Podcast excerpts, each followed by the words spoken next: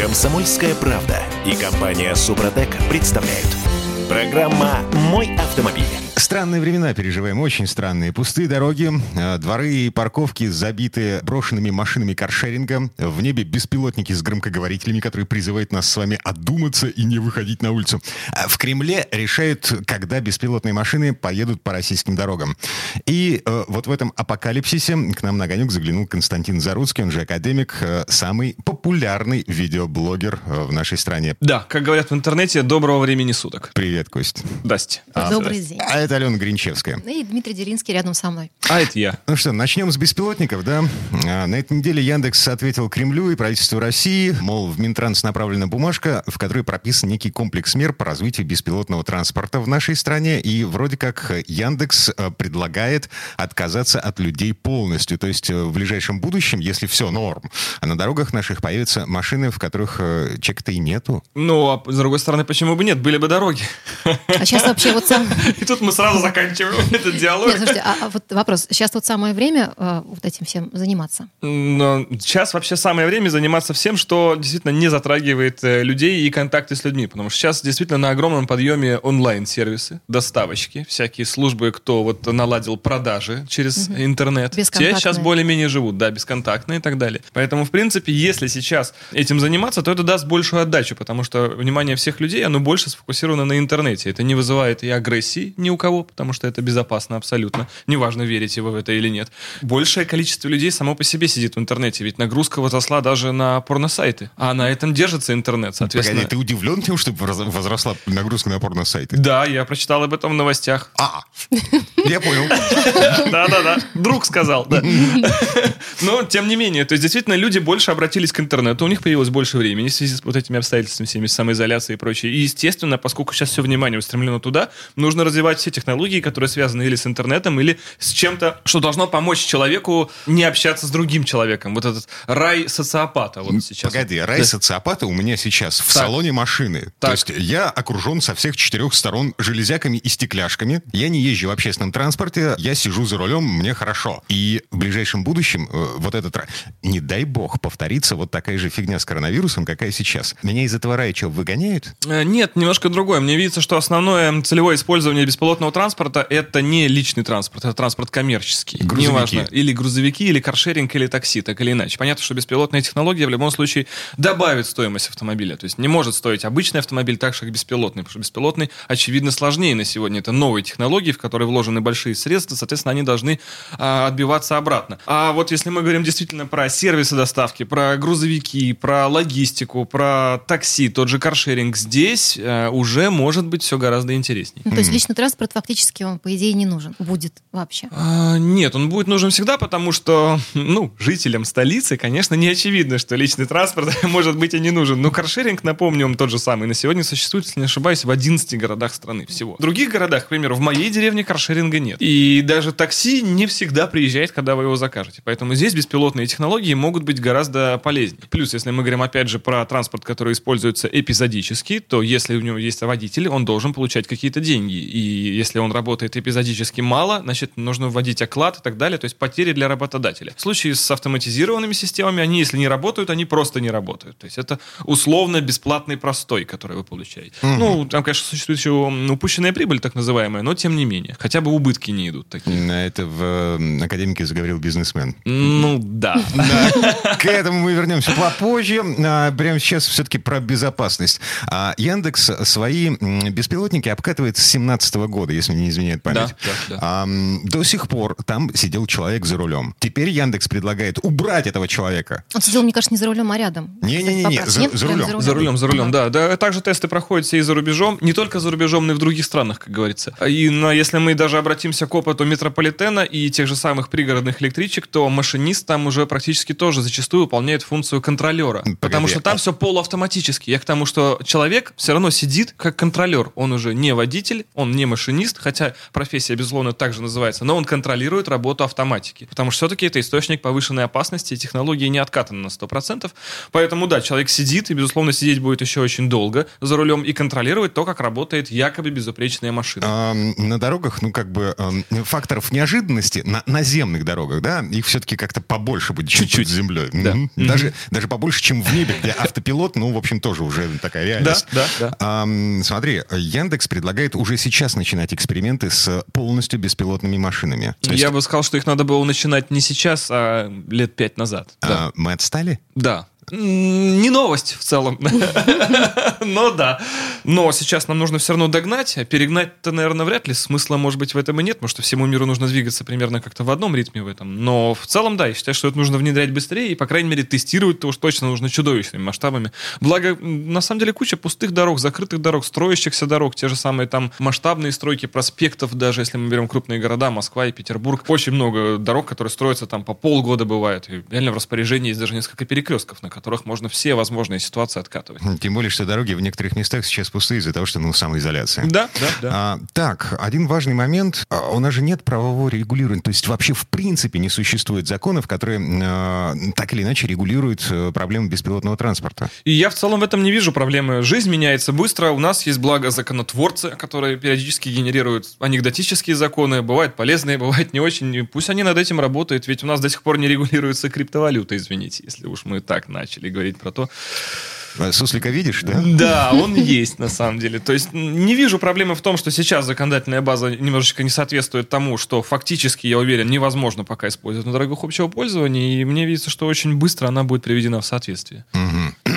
Какие проблемы ты видишь в связи с, ну, как бы, появлением беспилотников? То есть от каршерингов мы уже научились уворачиваться, да? Угу. Что будет, когда беспилотники да. выйдут на дорогу? Ну, главная проблема мне видится все та же. Это по факту, как и каршеринг, основная статья вообще криминогенная всей этой вот обстановки, это противоправные действия третьих лиц, так называемые. Потому что каршеринг может быть использован с, чьи- с чьими-то целями, взломан. Каршеринг может заставить остановиться, например, встать перед ним на машине, включить аварийку и все. Он больше никуда... Не каршеринг, в смысле автопилот, да? Mm-hmm. Он же никуда не поедет, перед ним препятствие. Сообразит ли автопилот, что нужно вывернуть, а если вывернуть уже никак, сообразит ли, что нужно сдавать назад и так далее. То есть там очень, возможно, много mm-hmm. ситуаций, которые машина обойти не сможет. И третьи лица, некоторые злодеи, могут это использовать с целью, что или просто заставить ее остановиться, или вынудить совершать какие-то какие-то действия, как будут работать все эти алгоритмы. Ну, естественно, все-таки вот эта цифровая безопасность. Как знать, кто захватит управление этим автомобилем и насколько эта система совершенна. Mm-hmm. Я уверен, что когда первый такой случай произойдет, это все обратно заглохнет еще на год, пока не, не будут разработаны какие-то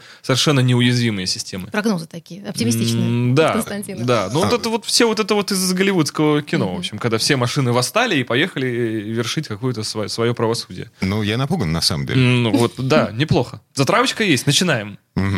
Интересно, так, это бы я снял. Чего еще боимся? В остальном, да, безусловно, также, если машина, скажем, без водителя, как проконтролировать, что в салоне ничего не оставили и так далее. То есть, вот опять же, на самом деле, машина, помимо управления автомобилем, она должна контролировать еще все то же самое, что контролирует водитель в автомобиле, а он же выполняет, на самом деле, все функции, связанные с жизнедеятельностью этого автомобиля. Слушай, а если ДТП происходит, кто виноват? Ну, это ГЛОНАСС, и кто виноват, ну, как собственник автомобиля. Здесь все уже решено. Mm-hmm. Тот же, кто и в каршеринге. Ведь, по сути, когда каршеринг встречает э, другого автомобиль на дороге, случается с ДТП каршерингом, первично виноват собственник каршеринга, то есть юрлицо. Оно уже потом выставляет регресс арендатору mm-hmm. этого каршеринга. То есть юридическая система здесь, ну, никак не нарушается, как не видится. Кто породил, тот и платит. И прогнозы. Собственно, Кость, как ты считаешь, сколько времени пройдет между вот этим появлением заявлений Яндекса и реальным появлением беспилотных машин на дорогах? От пяти лет, мне видится. Потому что нужно еще привести в соответствие дорожную инфраструктуру инфраструктуру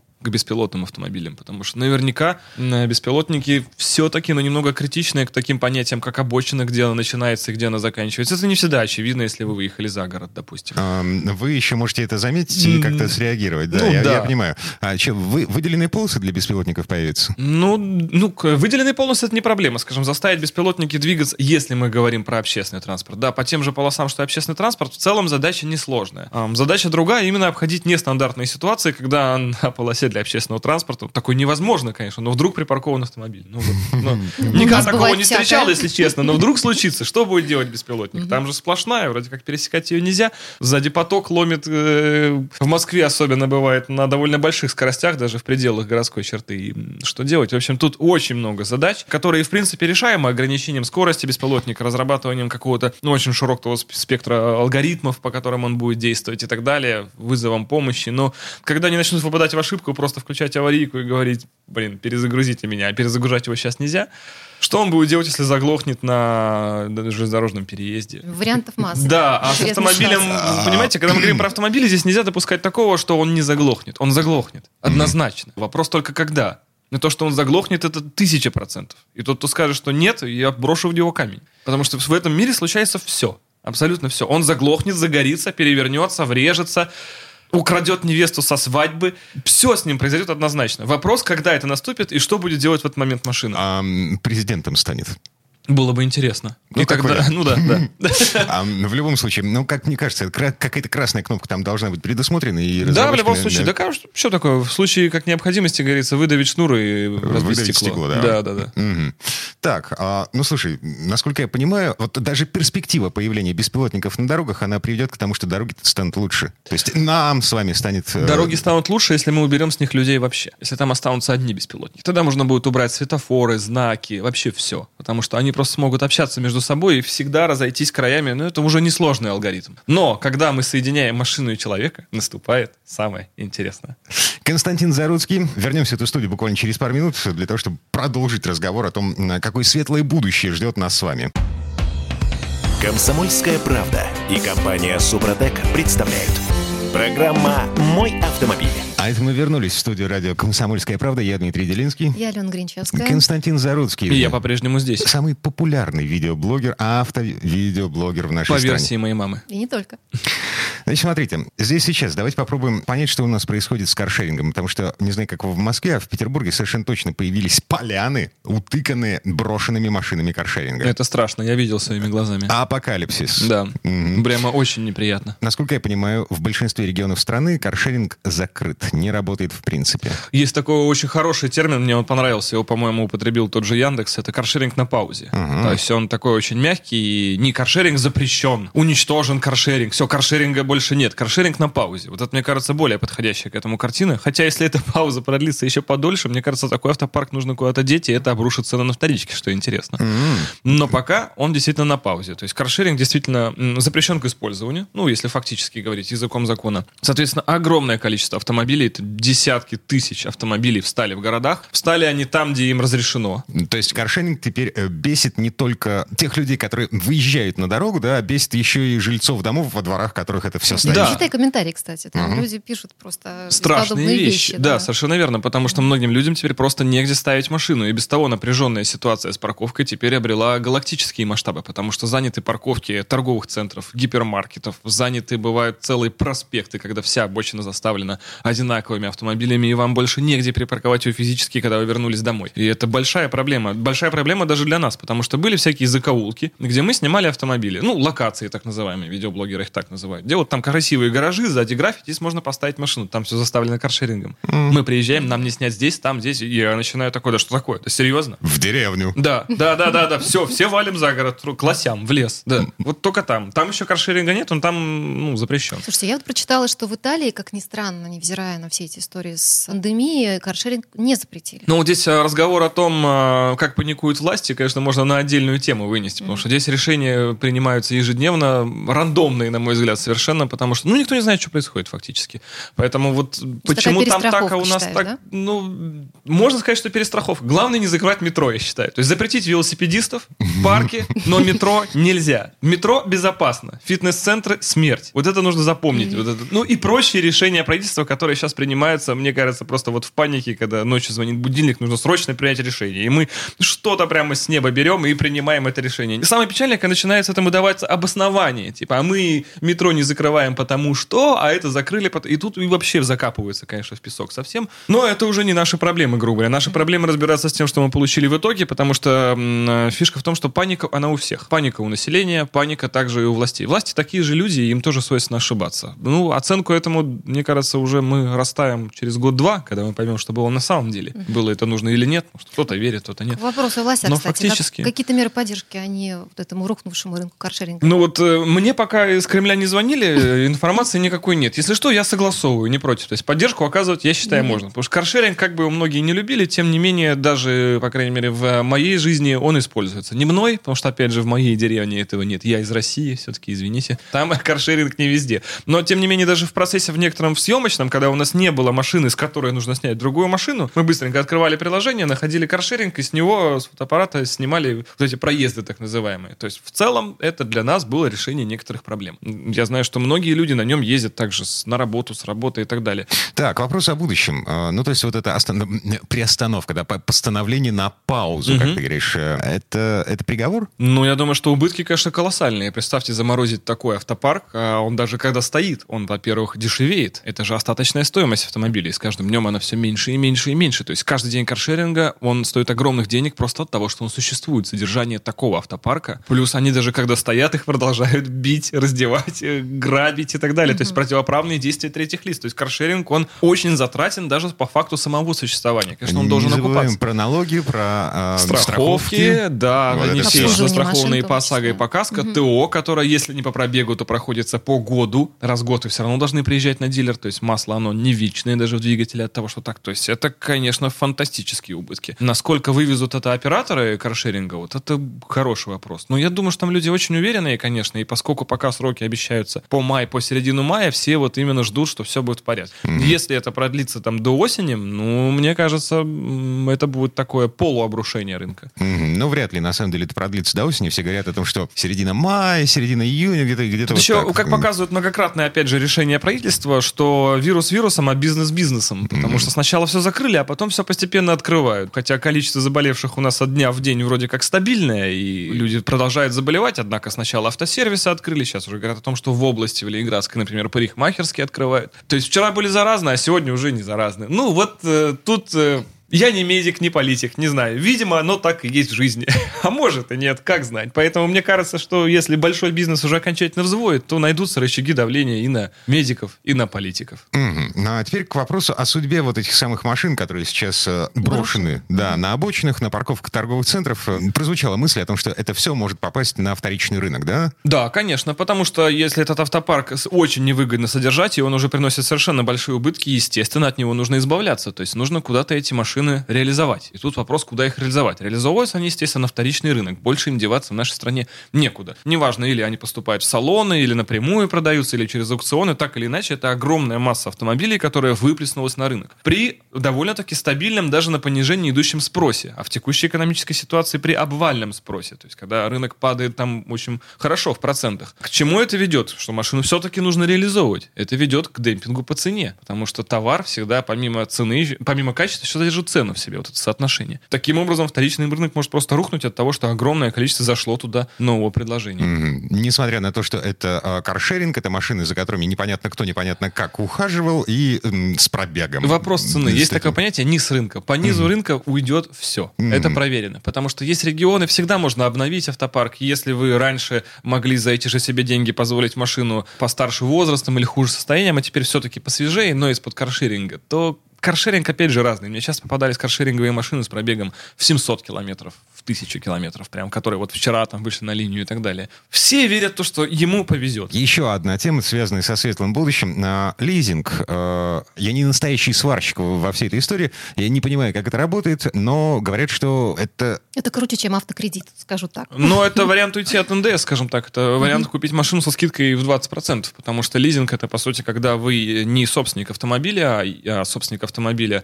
Та организация, которая вам предоставила эту машину в лизинг, а вы просто выплачиваете ее стоимость с возможностью последующего уже выкупа. И поскольку э, вся эта мишура идет между юрлицами, соответственно, покупая этот автомобиль, вы покупаете его без учета эн дэ эс. И все это работает в кризис? Mm, ну, вот, вот по рынку и к тому, как это работает, не скажу. Мне кажется, в кризис все, в принципе, довольно хорошо забуксовало. И на подъеме только то, что нематериальное. То есть только цифровые сейчас вещи могут быть на подъеме. Ну и еда.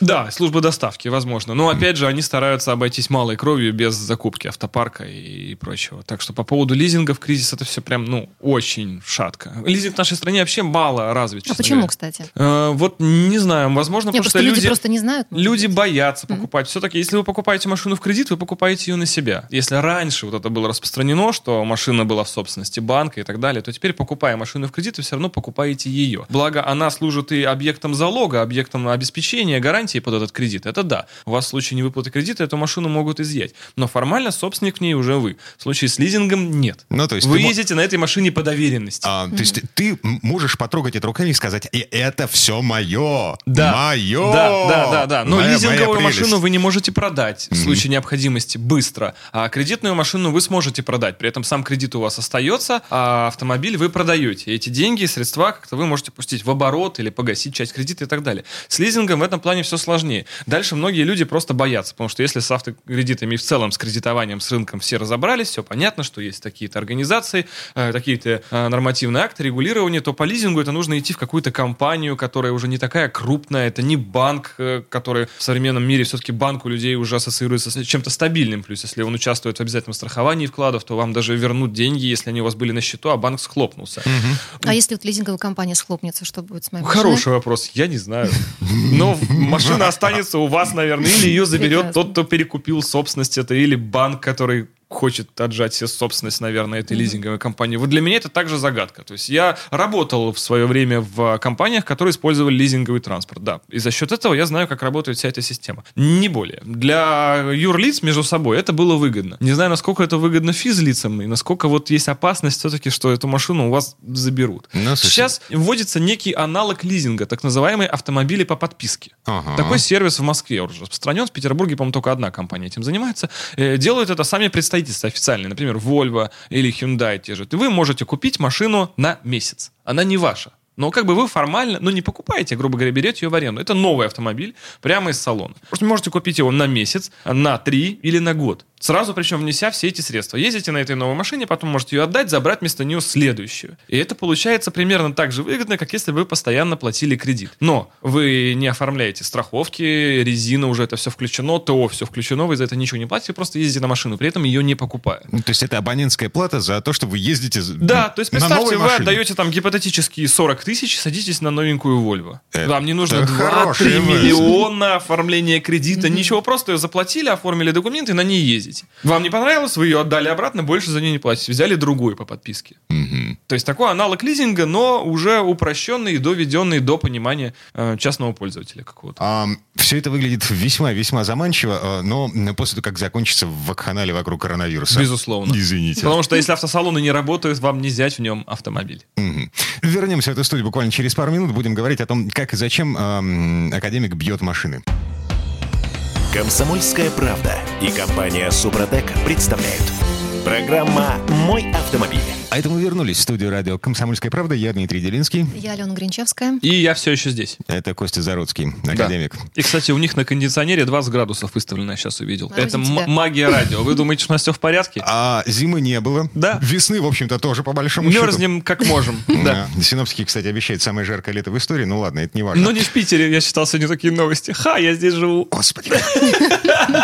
Какой кошмар. Пришел академик и, в общем, все пошло. Да. Так, смотрите, в этой части программы поговорим про твои подвиги в условиях карантина и самоизоляции, да? Ну, в кавычках, конечно же. А, на днях Похождение, была... я бы так сказал. Дон Кихотовщина вот этого, знаете, борьба с ветряными мельницами. А, все mm-hmm. продолжается. Да, конечно, это наш стиль вообще. То это есть... как против ветра, вот знаете, это затягивает. А пофиг, да, штрафы, вот... пофиг, самоизоляция. Какая же самоизоляция? Мы все же снимали девяносто девятого марта. Я не нарушаю закон, вы что? девяносто. Вы серьезно?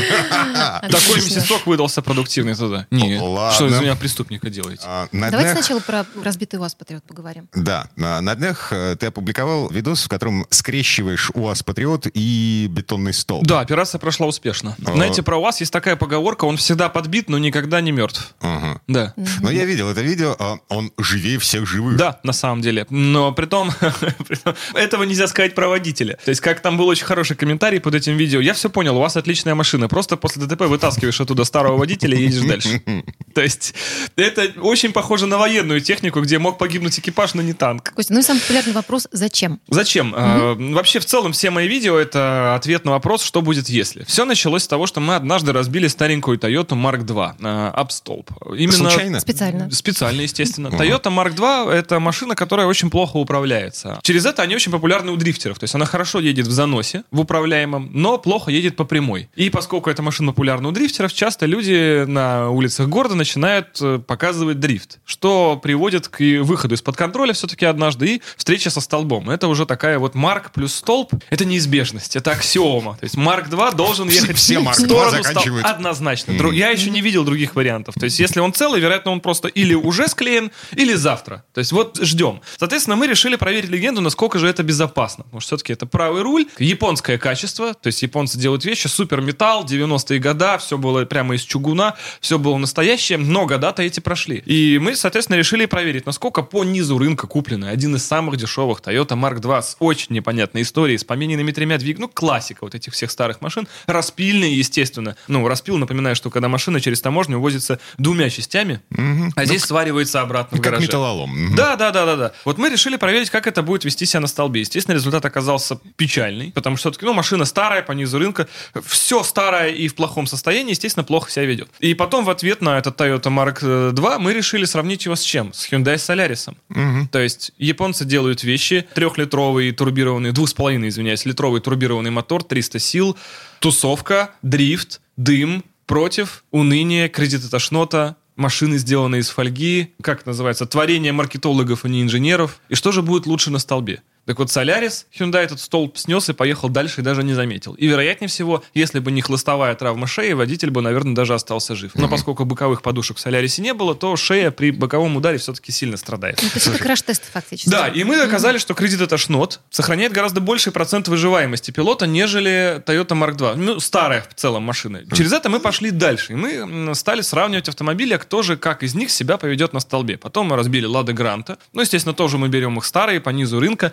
И все за те же самые, там у нас была сумма двести пятьдесят тысяч рублей. То есть как будто человек все по-прежнему выбирает, что же купить за двести пятьдесят. Toyota Mark два, Hyundai Solaris или, допустим, Lada Granta. Что из этого может быть лучше? Lada Granta была самая свежая, в самой жирной комплектации прям, и очень хорошая по состоянию. Нам очень понравилась. Прям реально машина была, на которой можно ездить. Жалко? Э, жалко, честно скажу, жалко. И для меня даже было открытие, что современные Лады даже за двести пятьдесят тысяч это прям машина. На ней прям хорошо ездить. И Lada Granta была на автомате с кондиционером. Это была приятная машинка, которая по качеству сборки салона Лона не уступает иномаркам за миллион триста. Я, я не люблю отечественные автомобили, честно, но это была крутая тачка. И, они, и действительно получается, АвтоВАЗ достиг уровня по э, качеству интерьера, по крайней мере, иномарок. Ну, при краш-тесте, конечно, она показала себя как машина все-таки вышедшая из чертежей с восьмидесятых годов. Потому что Lada Granta это все-таки потомок ВАЗ двадцать один ноль восемь, девять и прочего. Там примерно те же технологии. Ее никто не считал на эти удары. И после этого мы, естественно, пошли дальше и стали тестировать, допустим, рамные машины. Потому что есть легенда, что если у джипа есть рама, то она раскалывает скалы, сознание, времена и едет дальше. Но рамы не все одинаково полезны, как оказалось в случае с УАЗом Патриот. Рама бывает широкая, когда у вас рама расставлена прямо по бокам автомобиля, по порогам и защищает водителя при ударе. Бывает рама узкая, как в том же УАЗ Патриот. И когда начинает работать рама, всем уже все равно. Mm-hmm. Так что так и получилось, ну, что автомобиль-то живой. Да, да, да. Экипаж — это расходник, как мы знаем. И, соответственно, так и получилось, что автомобиль выжил, рама выжила, спасла, все, едет, все здорово, экипаж, к сожалению, утрачен. А следующий рамник? Следующий рамник — это будет некий антипод УАЗу Патриоту. Это будет Гелендваген. Дело не в том, жалко? Что... М- так же жалко. Все жалко на самом деле. Но вот э, исконный ответ на то, что будет если. Ведь mm-hmm. рама спасла, она же работает, но спасла она автомобиль. Понятно. Слушай, два вопроса в связи с этим. Откуда деньги вот на все эти покупки? И второй вопрос. А что происходит вот с э, обломками? Куда вы их... Да, значит, откуда деньги? Все очень просто. Я хожу в пятерочку со своим пакетом. А-а-а. Всем рекомендую. Про... А вот вы никто не пробовал. Вот кто-нибудь ходит со своим пакетом? Моя жена ходит. Вот. То есть... А... Вот теперь спросите, откуда у нее Lexus. Уже понятно. У нее есть Lexus. Серьезно? Твою мать. Да, да, соседний двор. Можно было просто пройти пройтись туда, посмотреть, куда она уходит. Это нормально абсолютно. Mm-hmm. Ну, а действительно, это линейная реклама. Ну, преролл в каждом видео, он существует, плюс доходы с просмотров видео. И краш-тесты, они не всегда окупаются, на самом деле. Это минусовые, как правило, видео, потому что расходы на сам автомобиль, постройку э, рельс для этого автомобиля и так далее. Ну, там не рельсы, чтобы вот по ним машины ездили, нам стоили триста тысяч рублей. Mm-hmm. Плюс в процессе краш-теста очень много чего рвется. Такие стропы, троса, такелажка, это довольно много. То есть видео со столбом, они убыточны по деньгам, если кому интересно. Но это не проблема, мы их компенсируем каким-то общим, другими видео, которые все-таки уходят в плюс и так далее. Это такой нечто, общий баланс. То есть нельзя рассматривать здесь каждое видео как отдельный источник дохода. Это Слушай, же это, в целом... Я понял.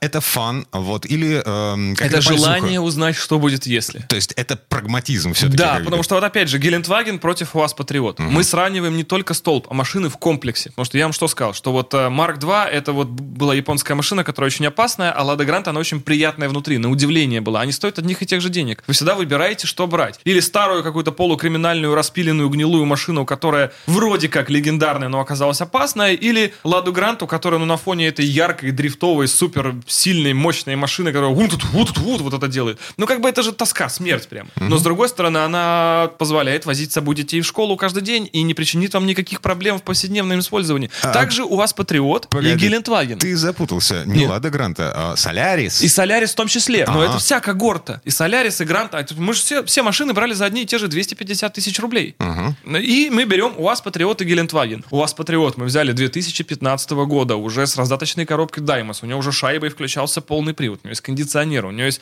камера заднего вида, магнитола с э, сенсорным экраном. Подогрев лобовухи. Лобового стекла. Да, и это свеженькая машинка. Это пятнадцатый год. На нем приятно ездить. У него сбитая была хорошая подвеска, безграничные возможности для тюнинга. Но если вы не хотите делать тюнинг, на этой машине можно было без особых вложений ездить пару-тройку лет. Он стоил четыреста тридцать тысяч рублей. Гелендваген за эти деньги. No, no. Соболезную. Просто соболезную. Хорошо, если он просто куда-то доедет. Но ведь это одни и те же деньги. Россия — это уникальное место, где человек выбирает машину не по классу. Он не сравнивает машину там в одном классе, в одном сегменте. Он сравнивает машину за те деньги, которые у него есть. Mm-hmm. И в России реально молодой человек может выбирать между Ладой Грантой на автомате и Toyota Марк два на триста сил девяностого года. Для или Грантой двенадцать. В пятерочку. На... За своим Со пакетом, своим пакетом, безусловно. Также в России России человек может выбирать, особенно если он молодой человек. Конечно, с УАЗ Патриотом и Гелендвагеном это э, менее вероятная ситуация. Все-таки более прагматичные люди берут такие машины. Но, опять же, гелик по дешману может купить двадцатилетний пацан. Он не купит Патриот. Но, тем не менее, у него всегда есть выбор. И он может за эти же деньги купить Патриот и бед не знать. Но есть вседозволяющий, божественный, бандитский, полукриминальный, якобы все, всемогущий на дороге, авторитетный, да-да, за четыреста тысяч авторитетный Гелендваген. Черный Вася на дизеле каком-нибудь минимальном, тарахтит все дым со всех ворот. Мне кажется, что это исчерпывающий ответ на вопрос, зачем Костя бьет эти самые машины. Потому что вот среди комментариев, которые читают в твоем видео, да, там люди реально... вот они... Не все понимают. Никто не понимает, Костя. Это кажется, что никто не... Вы тут... Там миллионы. Да. Там ну, миллионы я, я прочитала, есть некая органика просмотров. Угу. Самые лояльные видео на моем канале, которые собирают больше всего количества лайков, и в процентном соотношении к дизлайкам, это столб. Все хотят размотать машину. И не все, кто смотрят видео, пишут комментарии. Вот человек как с опытом на Ютубе, я вам могу сказать, что одно дело те, кто смотрят, и другое дело, кто пишет. Пишут люди искушенные, у кого есть время, кто горит каким-то желанием высказать свое мнение. И есть основная масса девяносто процентов людей, девяносто девять процентов, наверное, даже, которые смотрят и ничего не пишут. Есть те, кто даже лайкают, и там есть общая органика просмотров, удержания аудитории. Это довольно сложный механизм, благодаря которому вы понимаете, что это то, а это не то. Опять же, просмотры могут быть разными. Вас могут смотреть, потому что вас поддерживают, а могут смотреть, потому что ждут, пока вы сдохнете. И цифра просмотров одинаковая, но... Лояльность при этом, конверсия совершенно разная. Так вот, столб — это удивительное порождение такое вот нашего творчества, которое, казалось бы, связано с уничтожением автомобиля, лучше бы отдал детям ветеранов и нуждающимся и так далее. Но при этом размотай все остальное, что только видишь. Пожалуйста, копай на кольцевой в каждой полосе по столбу, и прямо, чтобы поток в них залетал. Вот много людей пишут мне в личные сообщения, что, Костя, у меня есть Passat би четыре такого-то года с таким-то мотором, разбей на столб, мне очень интересно, в какой машине машине Серьезно, я езжу. Такое да, пишет? Все больше и больше людей начинает задумываться над тем, безопасный ли у них автомобиль. Ответ на вопрос, сработает ли рама и насколько она будет лучше, чем обычный автомобиль, живет в каждом из нас. Это просто интересно узнать, что будет, если. Константин Заруцкий, AcademeG, в студии радио «Комсомольская правда». Вернемся в эту студию через пару минут. У нас есть еще вопросы. «Комсомольская правда» и компания «Супротек» представляют. Программа «Мой автомобиль».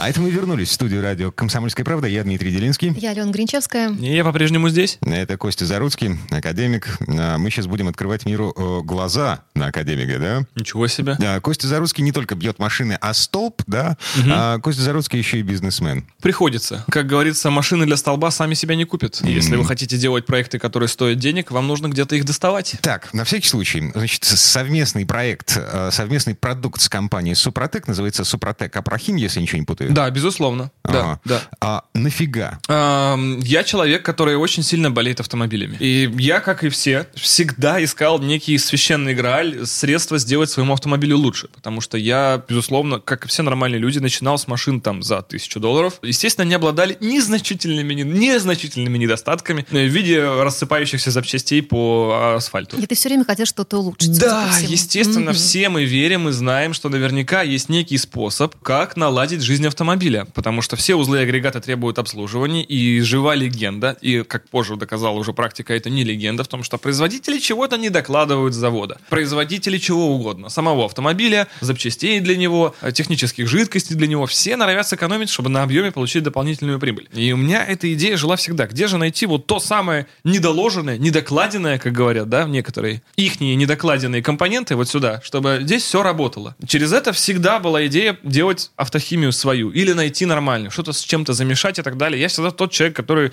шприцевал кардан. Uh-huh. Это абсолютно нормальная ситуация. Со временем, когда я уже стал заниматься блогингом, автотематикой, так или иначе, к сотрудничеству со мной стали привлекаться химические производители. Но они предлагали свое что-то попробовать. Да, естественно, uh-huh. попробовать, протестировать. И я никогда не скрывал то, что заходит далеко не все, и то, что мне помогало из этого не все. Но так или иначе у меня складывалось, началось складываться какое-то свое понимание о том, что конкретно нужно именно моему автомобилю и что я могу, скажем, такое сделать. Так или иначе это привело к тому, что году, наверное, в семнадцатом или шестнадцатом я открыл собственную компанию, которая называлась тогда еще Апруит. Мы делали свою автохимию. Ну, в смысле, а докажи-ка, да? Да, типа, ну там это делалось А-Пруфт, то есть mm-hmm. как бы AcademeG, вот мой логотип был mm-hmm. вначале, доказал, что mm-hmm. типа попробовал сам. Во всем этом мы старались сделать какое-то свое видение, так как если бы это делал я для своей машины. Это все уперлось в то, что у нас не нашлось достаточной сети распространения, дилерской сети, мы не могли выйти на объем продаж, и, естественно, так или иначе бизнес заглох. Потом далее уже с продлением все-таки своей линии автохимии я лично обратился в компанию «Супротек». Это было мое предложение, потому что мы сейчас до сих пор ходит легенду, что меня купили, пришли, там дали вагон денег, и угу. теперь ты пиаришь «Супротек». На а самом деле нет. Сам, на самом да, деле. Я позвонил, я не записывал тот разговор, честно, но я сказал, давайте встретимся, я хочу продаться, потому что у меня есть моя компания, и я хотел с этой компанией войти в холдинг, чтобы меня пустили в сеть розничных продаж. Компания «Супротек» так и сказали, что хорошо, мы пускаем тебя в сеть, но твоя компания входит в холдинг. Старый бренд «Апруит» мы там по логичным соображениям не могли использовать, сделали новое «Апрохим», но это так или иначе все равно я, и я соучредитель компании. И компания «Апрохим» вошла в холдинг компании «Супротек». Таким образом, я получил возможность сделать свою линейку продукции, при этом имея доступ на все полки, в которые же имеет доступ компания «Супротек». А это тысячи магазинов по стране, от Калининграда до Владивостока, плюс еще и страны СНГ. Это а огромный что? Рынок распространения. Что входит в линейку продукции? Линейка – это самые часто используемые в жизни вещества. Это жидкий ключ, силиконовый воск, силиконовый спрей, так называемый, чтобы не скрипело, чтобы откручивалось, чтобы прикручивалось. Присадки в топливные системы для экономичности двигателей, которые предотвращают также и поломки топливных систем в будущем. И все то, что может вам пригодиться в каждодневном использовании вашего автомобиля. То есть мы делали так, чтобы любой человек без э, разборки агрегатов мог э, устранить ту или иную возникшую неисправность его автомобиля. Начиная с простого, это помазать резинки, чтобы они не примерзали, заканчивая более сложным, сделать так, чтобы двигатель работал мягче, тише и меньше расходовал при этом топливо. Ну, в пределах паспортных значений, конечно же. Мы не обещаем чудес. Так, а нынешняя коронавирусная весна. Все задумываются над тем, как обеззаразить машину, да? Да, безусловно. Тем более в текущих обстановках нам так нереально повезло. Мы начали это делать еще год назад, когда не было никаких предпосылок ни к чему.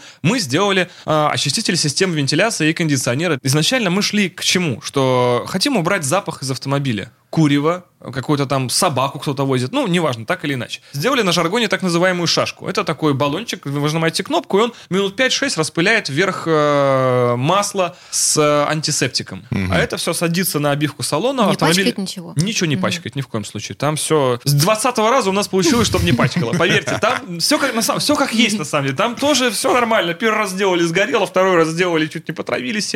На двадцатый раз уже, когда ну, уже вышли на нормальный продукт, он уже прошел все тестирования, это поступает в Сирии. Но там до этого трэш настоящий. Там увлекательная наука. Так вот, эта шашка распыляется в салоне. Этот состав, он проникает во все э, патрубки вентиляции, в печку, в воздушный фильтр. В самые труднодоступные места. В самые потаенные места автомобиля.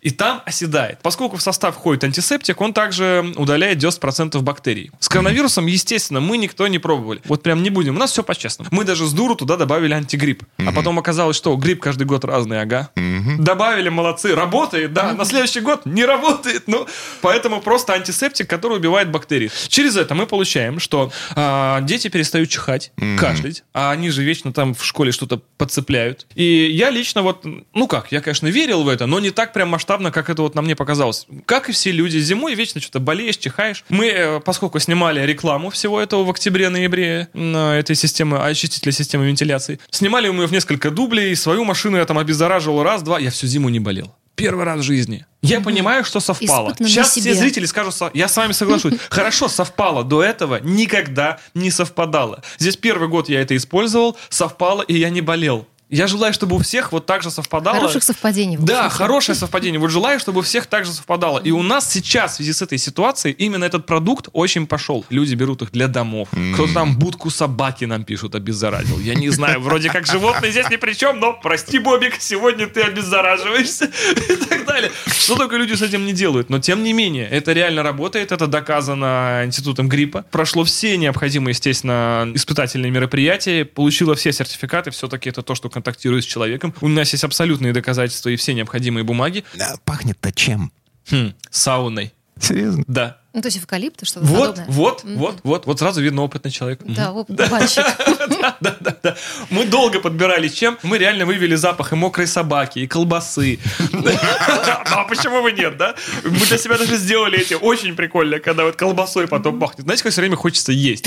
Но остановились на чем-то универсальном, что у людей ассоциируется с некой аптечностью, отдыхом, позитивом. Это эвкалипт, он очень хороший запах, который подходит абсолютно всем. Так, расширение линейки планируется? Что еще на подходе? Безусловно. Безусловно, на подходе хотим сделать универсальный очиститель. Знаете, такой баллон, на чтобы его не попшикали, становится чище. Uh-huh. Совесть, деньги. Есть такой универсальный да, очиститель, который может смывать там масло, любые загрязнения с любых поверхностей в автомобиле. Это очень важно, особенно при разборке, когда вы там подвеску разобрали, там все жирное, старые смазки и так далее. Из баллона поливаете, это все очищает. Но вопрос, изобрели, все сделали, здорово, получилось семьсот рублей за баллон. Uh-oh. Никому не надо. Изобретаем дальше. Получилось, изобрели, действует, работает пятьсот. Здорово. Типа говорим, ребята, соберите за двести. Собрали? Не, не работает. Вот, собственно, сейчас весь современный рынок автохимии, он и есть в этом, чтобы усидеть в рынке и сделать хорошую, доступную вещь, при этом рабочий. Пока не нашли, честно. Ищите да обрящите. Ищем, ищем, ищем, ищем, да. Константин Заруцкий, он же AcademeG, самый популярный видеоблогер в нашей стране, автомобильный видеоблогер. Костя, спасибо и до новых встреч. Да вам спасибо, что спасибо. Позвали. Всего доброго. Программа «Мой автомобиль».